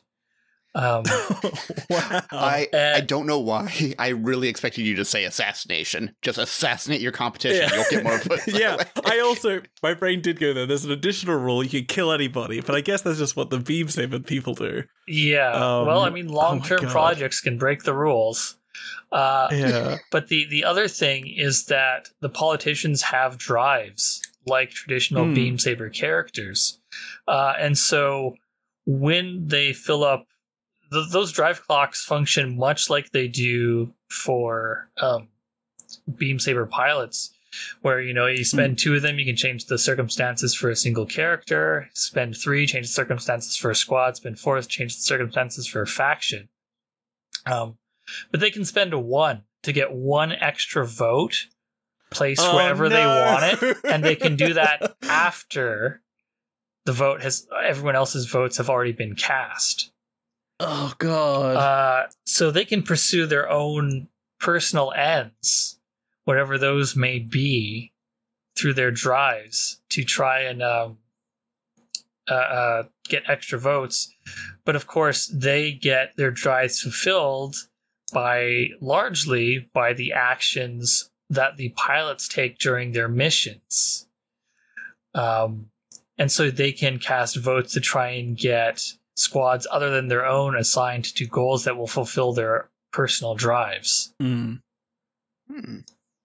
That's it's so amazing you just invented a whole political system for your game that is just you invented democracy for your game. This is amazing. Oh. Um I just need to process this. Cole, if you have any questions, Uh, please. yeah, no. So, so we, every every pilot has their own playbook as well. Too. Were there any unexpected playbooks that people asked for at all? Because I imagine like we have you know the general ones, and um, I'm in the server as well, so I know some of the growing conflict playbooks are in there. Um, were there any unexpected playbook options that you're like, oh, people pick this one? Oh, maybe we can make this work. so, yes and no. no, because one of my goals with this was I realized that between the core rulebook and Growing Conflict, there are 20 pilot playbooks. And with five squads and four pl- pilots each, that's 20 pilots. So one of my goals was to make sure that there are no overlapping pilot playbooks. Uh, and that has been achieved. It took took a couple hours of uh, sorting the the everyone every player's uh, preferences for pilot playbooks, um, but I managed it uh, eventually. Um, Keyword. oh god. Yeah. uh, so yeah, there's no overlaps in pilot playbooks. There's one of everything from the core and growing conflict rule books. Um, so But no Dracula? no Dracula. No, I, I needed to. Yeah, so, so uh, for those who don't know, I released a Beam Saber pilot playbook supplement that's just on its own. That is the Dracula for if you want to play Dracula in a coffin mech, um, which was Yeah. inspired by realizing that Dracula is public domain. Oh, yeah. So, oh God, I forgot about that. Uh, so yeah, there's there's one pilot playbook of everything. Uh, the things that surprised me were the playbooks that were uh, less popular. Like, I think the ace and the soldier were sort of lower on people. Like, I asked I asked all the players for f- their five preferred pilot playbooks. Um, Mhm. and those I think were two of the ones that didn't generally appear in any particular player's top three. I could be wrong Mhm. about that because I'm not looking at the spreadsheet I made, um, but I do recall that they were generally uh, lower. Whereas there was always at least one person who had any of the other weirder playbooks near the top. Like I, I think the the bureaucrat is a really good example um, for the weird playbooks because in my experience the, people have one of two reactions to it which is why is this a playbook or they have the reaction of uh, this is fucking amazing why why doesn't Yeah. every game have this um, Yeah. Mhm. and so you know we can uh extrapolate from that that the other weird playbooks like the hive or the forewarned or the wielder are going to have people that have similar reactions and indeed that was the case you know so every single playbook has someone playing it uh, which i'm really excited about because i haven't seen all of these in play admittedly My god. I'm very excited, especially with the Hive. There are definitely some from the Growing Conflict. When the Growing Conflict came out, I just immediately went to the Captain playbook. That was like my first go to, honestly, because if you give me a chance to make more NPCs, I'm going to make as many ridiculous names to get the other pilots to say them out loud. yeah. I- I'm not sure if we've we've we've we we might have already talked this in the main episode because we haven't recorded that yet. But it, it's worth saying that Cole, you're in this, right? Yeah, You're in this game. I am in this game. I am playing one of the squads, um, and I really love the playbook I'm playing. I can't. Oh God, I'm You- very you're- excited to. it's not a it's not needed to be a secret. You're welcome to talk about your Oh yeah, no. pilot and squad if you want. Yeah. yeah. So I was going to double check. Like, we could also mute this out if the the, the captain's going to be a big reveal or something. But yeah, please free. I am not playing a captain. I'm actually playing the rookie. Oh, what? Yeah, Oh, okay. we do have a captain in my squad though. Um, That's good. uh, I don't. I don't want to reveal everything about our squad. So overall, we are playing the redacted. We're playing the redacted. That's the big thing. I'm not gonna say Yeah. what our base of operations looks like. I'm not gonna say what exactly we are, and I'm not gonna say who our uh, superior officer is because it's.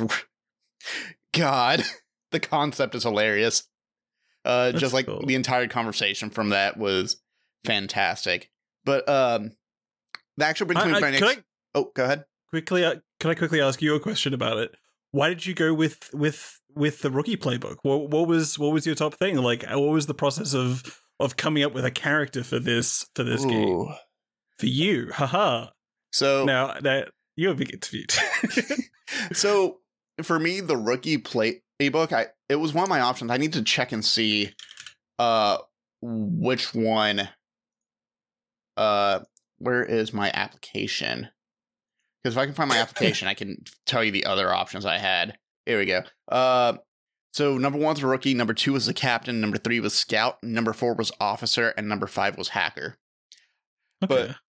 Uh, the reason why I, I like the rookies so much is it's a very fun playbook to basically play the saddest poor little motherfucker you can. like at baseline that's what i wanted i it's a whenever i think about uh the rookie i just think like you know they're definitely just getting tossed into a mess they are underprepared they don't really know what to say i my drive clock my uh drive specifically for this character is to hold on let me make sure i get, say it right uh beam saber I should have pulled up my character sheet from earlier. We, uh, this kind of sprung up on you. This is me being, me being cheeky, as I often do. There it is. There's master sheet.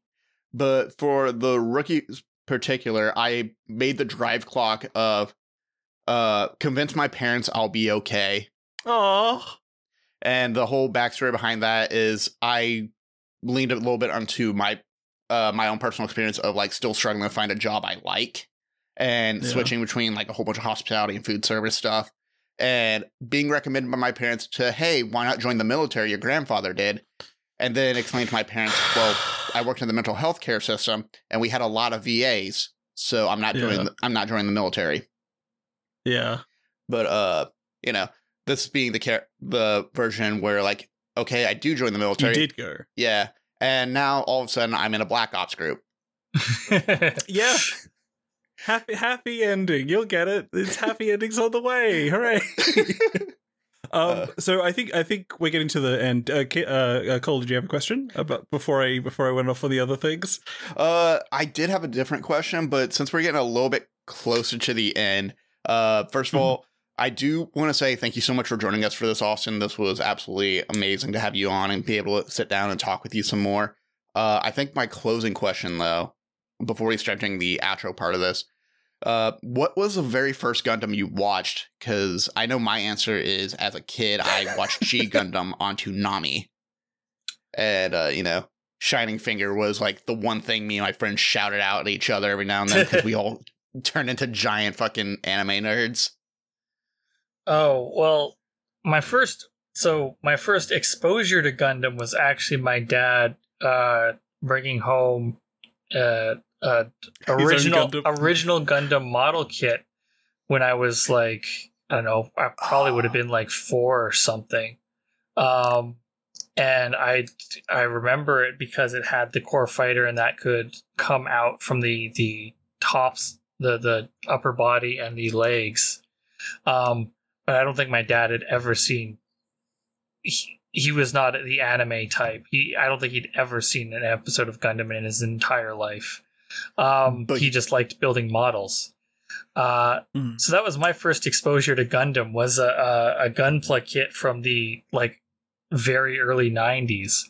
Um, but actually, watching Gundam was a Wing Gundam on uh I mean I didn't watch it on Toonami because we didn't have that in Canada, but on uh TV when I was in middle school.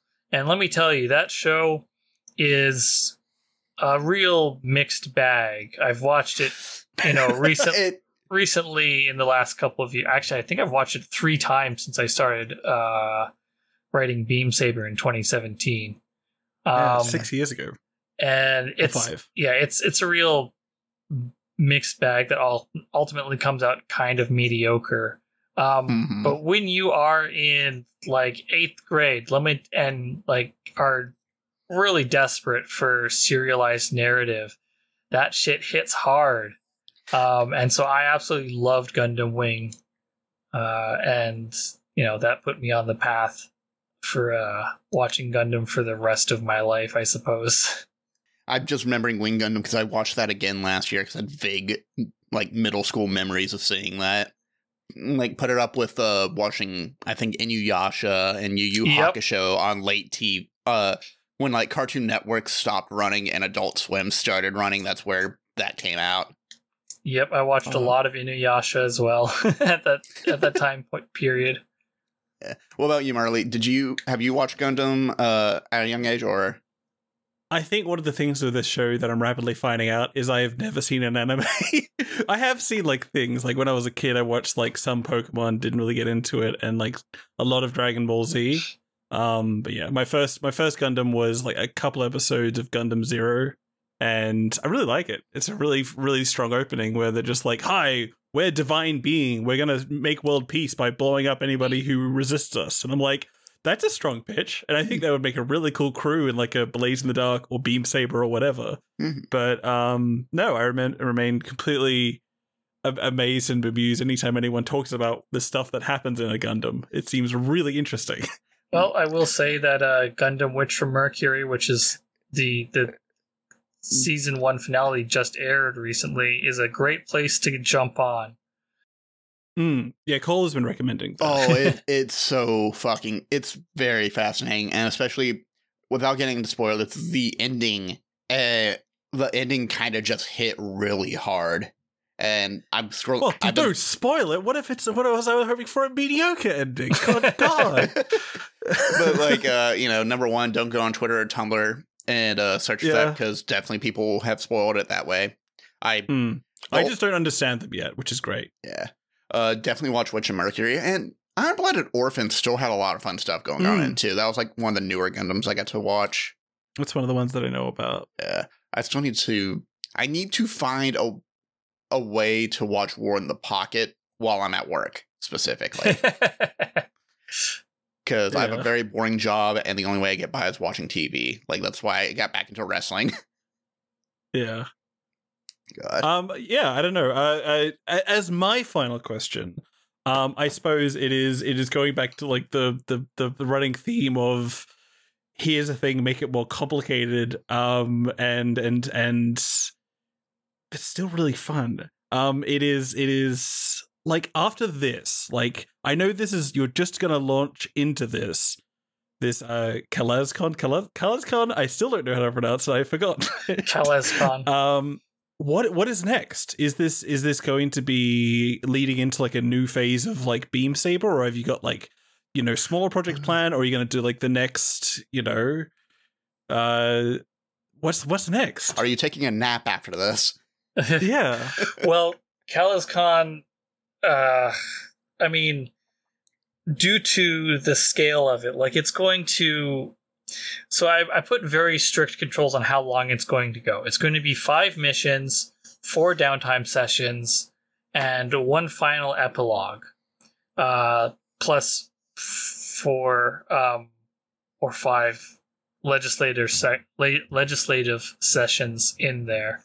Um, but for so for the play from the player side of things, that's going to be a relatively quick campaign because yeah, you know even if they are having a session every two weeks, that's you know ten sessions. That's five months worth of play if things yeah. go I as planned and go smoothly for recording, uh, which you know probably won't. you know, it's hard enough to get a group together uh, when it's just five people, let alone thirty.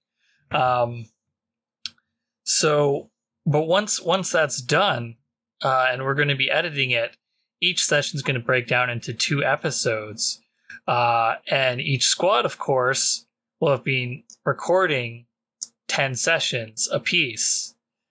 Uh, So I'm like, CalazCon is going to be getting released for like two years weekly yeah. after, like, well after recording finishes. Uh, so that is going to be in my life for the near future. um, but as for other projects aside from CalazCon, um, there's another Beam Saber supplement that I've been sitting on for a while. It's actually a full campaign, um, but I've been it's actually been finished for a couple years now at this point. But I want to release it with cover art, and unfortunately, it's just been like this series of uh, uh, slapstick esque uh, problems that have prevented me from getting said cover art because either you know like the artist I want is busy, or you know I change artists because an artist is too busy and won't and is busy for the Mm. foreseeable future and then something comes up with that person or I have to hold on onto my funds for something else. It's been frustrating to have it delayed uh for so long. Um Hmm. but that that is you know like coming out theoretically soon um as soon as i get that cover art uh Yeah. whenever that might end up being um there's another i actually wrote another spindle wheel game um Oh. a month or two ago uh based on a story i saw on tumblr um and so once the layout for that is done i'll be releasing that I can't wait for that to release so I can point at it and be like, I know exactly what Tumblr story you're with you were looking at when you wrote this. Spiders Georg is here, and Ah, yes. and then i've uh i've p- teamed up with a webcomic creator to make a tabletop a Forged in the Dark game based on his webcomic um, which okay. is in some early stage development. Uh, and then I've got two other table Oh like big God. tabletop role playing games that have been backburnered um, for a while now, which I want to get back to because I'm interested in you know finishing them. Uh, and they're doing interesting variations on Forged in the Dark. Um, so yeah, I like I said, I have a big, and then of course I always have a big full document full of notes and ideas. So who knows when I'll, uh, you know, go unconscious and wake up a week later with another finished game based on Yeah. one of those. Fugue state, and it's been six years, and you made another Beam Saber. Like, oh no! Crushed cans Yeah. of Diet Yeah. Coke and Celsius laid across the desk. and and I do at some point eventually want to do may well maybe a Kickstarter campaign for Growing Conflict to get it a, a print version, but that is like yeah. A ways off. mm-hmm. Wow. That is a lot of things. I thought you were going to be like, oh, I just have one little thing going. Like, nope. There's so many things. So that's ve- all very extremely excited for that. Well, but yeah, the, the I thing hope about you get a break as well. the thing about Beam Saber having been going on for so long is that Mm. there's a lot of periods where I don't really have anything to work on on Beam Saber Yeah. because the text is done and it's at an editor or at layout or I'm waiting on art or what have you. And so I fill my time with other things and those projects end up in a semi-finished state that I can go back to at any time and tinker a bit more with. And so that's how I end up with all of these things. And then they are waiting for art, and then you do other things to do that, and you just have so much time from that. exactly So that's, I mean, that's all extremely exciting. Uh, uh, be sure to follow you on Twitter at At not an in N O T A N I N N. I'm also on Cohost and Mastodon at Austin Ramsay Yes. Games. Where that's also where I'm at on Tumblr. Um, Yes. And on Twitch, I'm you underscore don't underscore meet underscore in underscore an underscore in. uh, that's very funny. I like that they could be that long. It's very cool. And uh, if you want to follow what's happening with CalazCon, if you go to tinyurl.com slash CalazCon, that's C A L A Z C O N, that'll take you right to the Indiegogo page where uh, you can sign up to be notified when the page goes live. Yeah, I can't believe you got that URL. That's a very exclusive one. Um, so yeah, so so uh, thanks so much for talking with us. It's been an absolute joy, Yeah, thank you so much. Been a pleasure to be here. and and congrats on the, the 2022 Dicebreaker Tabletop Awards People Choice Awards, Oh, yeah. which I think I mentioned briefly, but that was just incredible to see. That's all the trophy when you posted it. Yeah. You got a trophy? I didn't see the trophy. That's really cool. Or like a plaque or No, it, it is it is a trophy. It is hefty. hold on. I could I could definitely brain someone with it. Wow, it, and it's sent from England. Yep. it's listed as an unusual weapon in uh, your gear. Oh, there it is. That's very cool. So yes, so congrats on that. Uh, congrats, congrats for that, and and and good luck with CalazCon. Thanks. All right, welcome back to the to the to the present, not to the past. Past for y'all, present for us. Yes, I'm Australian, so time zones. Um. Uh. So to to to finish off the the podcast, let's do let's do some some rounds of shout outs. Cole, what would you like to shout out? Uh, so the big thing I do want to shout out is um, if you go onto Twitter over to all the witches underscore, Mhm. there's actually a game that is uh getting ready for launch, and you can actually get notified of it launching uh on Kickstarter. This is run by a friend of mine who is also a cast member over at Huntsman's Hydra. Uh, Mhm. Their name is Rue, and I believe Rue is the uh, project manager for this, if I remember correctly, or at least helping set up the Kickstarter. Actually, or it could be the designer. But my main point with this is All the Witches is a original tabletop RPG game with deck building mechanics exploring the diversity of witches in a fantasy world. Uh think like very magical school, um Mhm. uh uh Little Witch Academia kind of style.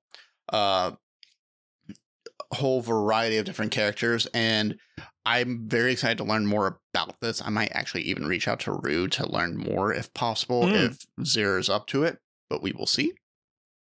But yeah, it is a really cool looking game if you check that out on Twitter. And then once you do, make sure you go to that uh, tweet as well and get notified about the Kickstarter so you can follow up and learn more about that too. Wait, when is that coming out? When is that launching? Oh, that's a great question. I should know the answer, but I don't remember everything good because my brain sucks. Hold on. I had it open as well because like I've been seeing like a bunch like the this a bunch of people are working towards making a lot of witch games currently, which I think might be a fun reaction to a very popular um, book series that is run by an absolutely awful person um, that is potentially coming out, I think, around February. So that is Mhm. very interesting. I like the fact that there are a lot of um, a lot of alternative projects which everyone may check out if they wish to potentially boycott a specific video game that exists. Um, so yeah, be sure to check that out if that comes out in February. But otherwise, keep an eye on a, a bunch of other really cool witch products if you wish to experience the joy and nostalgia of some kind of wizard school, um, uh, but not support a turf. So Yeah, yes, Um, and to be very clear on the show, uh, fuck turfs. Yeah, fuck turfs, absolutely. Trans rights are human rights, Mm-hmm. and yeah. Um, what else have you been checking out? Uh, what else have I been checking out? I mean, I've been bit. Unsurprisingly, I have been busy. Yeah, Uh, we uh, had All Star Weekend over at Minor League Esports, so I got to commentate and cast again, and uh, I did two. Uh, I did two spots on Saturday and two spots on Sunday, uh, for uh two different leagues I've had a lot of work with, and that was a ton of fun. I'm really happy to be back in the casting booth, uh, shouting with folks once again, and I cannot Mhm. wait to do more and streams are still going strong. Uh, Tuesdays I will still be playing Soma, which I'll be announcing on my Twitter at Ice Cold Brew, and uh, I might be playing every other Thursday now. I have a recording on Thursdays, which will Yeah. cut my streaming time. So, you know, every other week will be uh, a Thursday stream, and then the uh, other other week it might be a different day. I'm still trying to figure out when I'm going to do that, if I'm going to do that. You know what I mean? yeah. Yeah. yeah i'm i'm being requested to uh after we finish soma to start playing resident evil village so i will be grinding through that at some point Yeah. Have you played uh seven? i have not actually Seven's better. I mean, I like Village. I just had issues with the ending that frustrates me to this to no end. But I think uh, Village is really great, but it is way more scary. Um, i yeah Yeah. there's definitely one part so it'd be the second time i've gone through that game because technically i played it with uh my fiance on Hmm. her channel at one point okay. But um Oh, What uh, makes- seven? yeah uh Yeah. village Okay. Yeah, not Biohazard, but Village. Yeah. But uh she played it through on a uh friend's uh computer just to play the game and she's beaten it once, and uh, that was a hilarious time where Yeah. there were a lot of really good jokes, and I kind of wish I saved the vods for them, but I skipped out on that on accident. Yeah. Yeah, oh, there's, there's always the memories. Oh yeah. We may repeat the jokes and people will never know where they came from, so they'll be fresh and new. That's the joy. That's like that's just rehearsal. That's that's part of the. It's part of. It's great way of doing it, making content. Just just say stuff in real life and then repeat it on the podcast, which I do sometimes. Um, I suppose I'll I'll quickly shout out um a bunch of projects by by Nick Duff, which I've been seeing come up. Uh, firstly, there's been an update to Blood Clot, which is a game I play tested. Hmm. Um, in which uh basically there is let me see the update. I'm going to read the information very quickly. I haven't had a chance to check it out, unfortunately. Um, but there's been a, a, a pretty big update with um, new classes, um, including um, what's it, cultivator, I believe, um, and the Nurse nurseteer, which is a cross between a nurse and a puppeteer, and it has a bunch of weird Australian kids TV jokes in it, and it's very funny. It it references Mister Squiggle, the man from the moon whose nose is a pencil, and so I'm just like, hell yeah! so do check that out. That's really fun. Um, and also uh, Nick also uh, released, I think a little while ago, which um a game called This World Too Many uh, Summons Too Many Heroes. Um, there's like Mhm. three kind of things coming on their ways. There's the Goddess, Dungeon Tower, and Season of the Sage, uh, which is very anime kind of stuff. It's like an isekai fantasy stuff with just Yeah. like incredible anime art. Um, it's also Lumen. We're going back to that theme. Um, and so yeah, so that that's that's something that I, I think is really worth having a look at and and checking out. And yeah, uh, uh, besides that, I'll of- obviously shout out Beam Saber. Uh, thanks to thanks to Austin for for coming on the show. It's very very very good of you. Um, and also uh, uh, Daniels for helping uh, inspiring me to make my first incredibly big game, um, a big project rather than the little silly little things I've been releasing, which are also pretty good.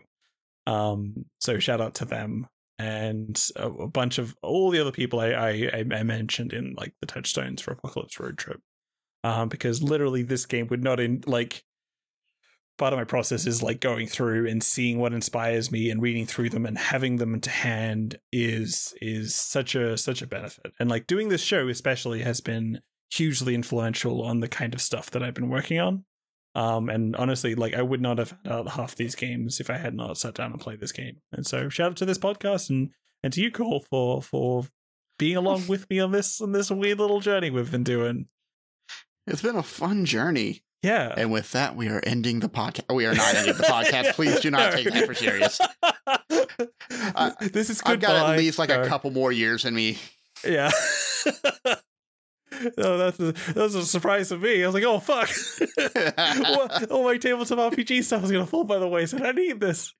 Um, and yeah, uh, uh, I can't think of anything else to shout out. I'll, I'll I'll pass over to you if you have any final ones. But yeah, it Oh. is it is very good to have a, a big break and a bunch of fun games that came out. So yes, Yeah, no, um, I'm just excited for what this year is gonna be bringing up, especially because this is the first recorded uh podcast of the year for us, yeah, and uh, you know, new a lot of uh heated tabletop RPG news on the horizon. yeah. Um, God damn, D and D's doing stuff, huh? Isn't that a thing that they're doing? Uh, yep, I'm I'm gonna you know I'm clued into the channels. I'm gonna listen Yeah. to what I hear, but I'm not gonna say anything official until I see the actual paperwork, and then I'm Yeah. going to immediately flip over to a contract specialist lawyer and be like, "Hey, can you explain this shit to me?" Yeah. There has never been a better time to not play D&D, everybody. So check out a bunch of games that we've been talking about. Um and and support people who are transitioning over from D&D to other things, of which there's many. Um and yeah. Uh uh this was Inside the Table, the Tables of RPG talk show. Uh, and thanks very much for listening. I was Marley. You can follow me uh, at minor underscore Lenahan on Twitter and minor hyphen Lenahan on Cohost and all my links at linktour.ee slash minor Lenahan. Uh, and my pronouns are he slash him. And today I was joined, as always, by Cole. Hello. Hello, I am Cole. It's Cole Brew is where you can follow me at on Cohost, Twitter, and Tumblr and Instagram. And my pronouns are he, him, they, them. I don't know no, what kind of voice I'm doing at this point in time. Who are you? Get out of here! Get out of the recording studio. Let's pretend we have a recording studio. Regular Cole, come over here. We gotta Oh, tell you yeah, social no, media. um, Get rid of this weird troll that's over here. Spit him out. Anyways, Did you do it? but yeah, no. Yeah, so yeah, you can follow me at the shit I just said that my doppelganger just yelled at you for. Thank you. Get out of here, weird little little weirdo. Uh, uh, you can follow this tw- this podcast on Twitter at Inside the Table and on Cohost at Inside the Table. Review on Apple Podcasts. Again, all the links are on Linktree. So linktree slash e- wait linktree.ee slash Inside the Table. I believe the thing is, um, and there's lots of handy links there. Um, if you have any questions, please send your questions into inside the table at gmail.com. Um, no spam emails this week, which is good. Um, but yeah, feel free to send one in if you have any questions or you have any suggestions for cool tabletop RPGs to check out. Um, and yeah, if you enjoyed this podcast, recommend it to a mech. Probably that came out a lot today. If you pilot a mech, recommend it to your AI. Yeah, and you know what? But- Tell them how you feel. hmm It's nearly Valentine's Day. Won't hurt. You know, There's nothing wrong with telling your mech that you love them as much as they love you. give them a little kiss. Why not? Just a little smooch, just like in Patlabor. yeah. What in Patlabor? Yeah, Who's that? Is that a politician? no, that's a uh, anime. That's a old school anime. Uh, I watched Pat Holly at one point. Yeah, it's an anime about cops pilot piloting uh robot mechs because apparently cops need robot mechs, giant like two story tall mechs. A cab, but give them mechs. Why not? No, don't do that. Don't actually. No, if there's someone who Hey, can make the decision to give cops mech, don't don't please don't don't, don't do, that. this. They Don't. already have robot dogs. We don't. Ugh. yeah, we don't need more things to worry about. Ugh. Anyway, uh, every day is Five Star Friday here at Inside the Table. If there's a game you like, go out and give you a five. Go, go, if you give the game a five star rating. Um, and yeah. Uh, with that being said, uh, I'll, I'll see see you all later. Goodbye, everybody. Goodbye. Goodbye.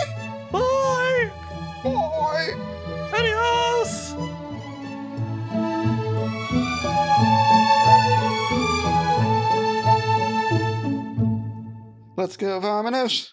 Everybody, let's go. I know that we can do it if you put your mind to it. Where are we not going? sponsored. To the end of the show.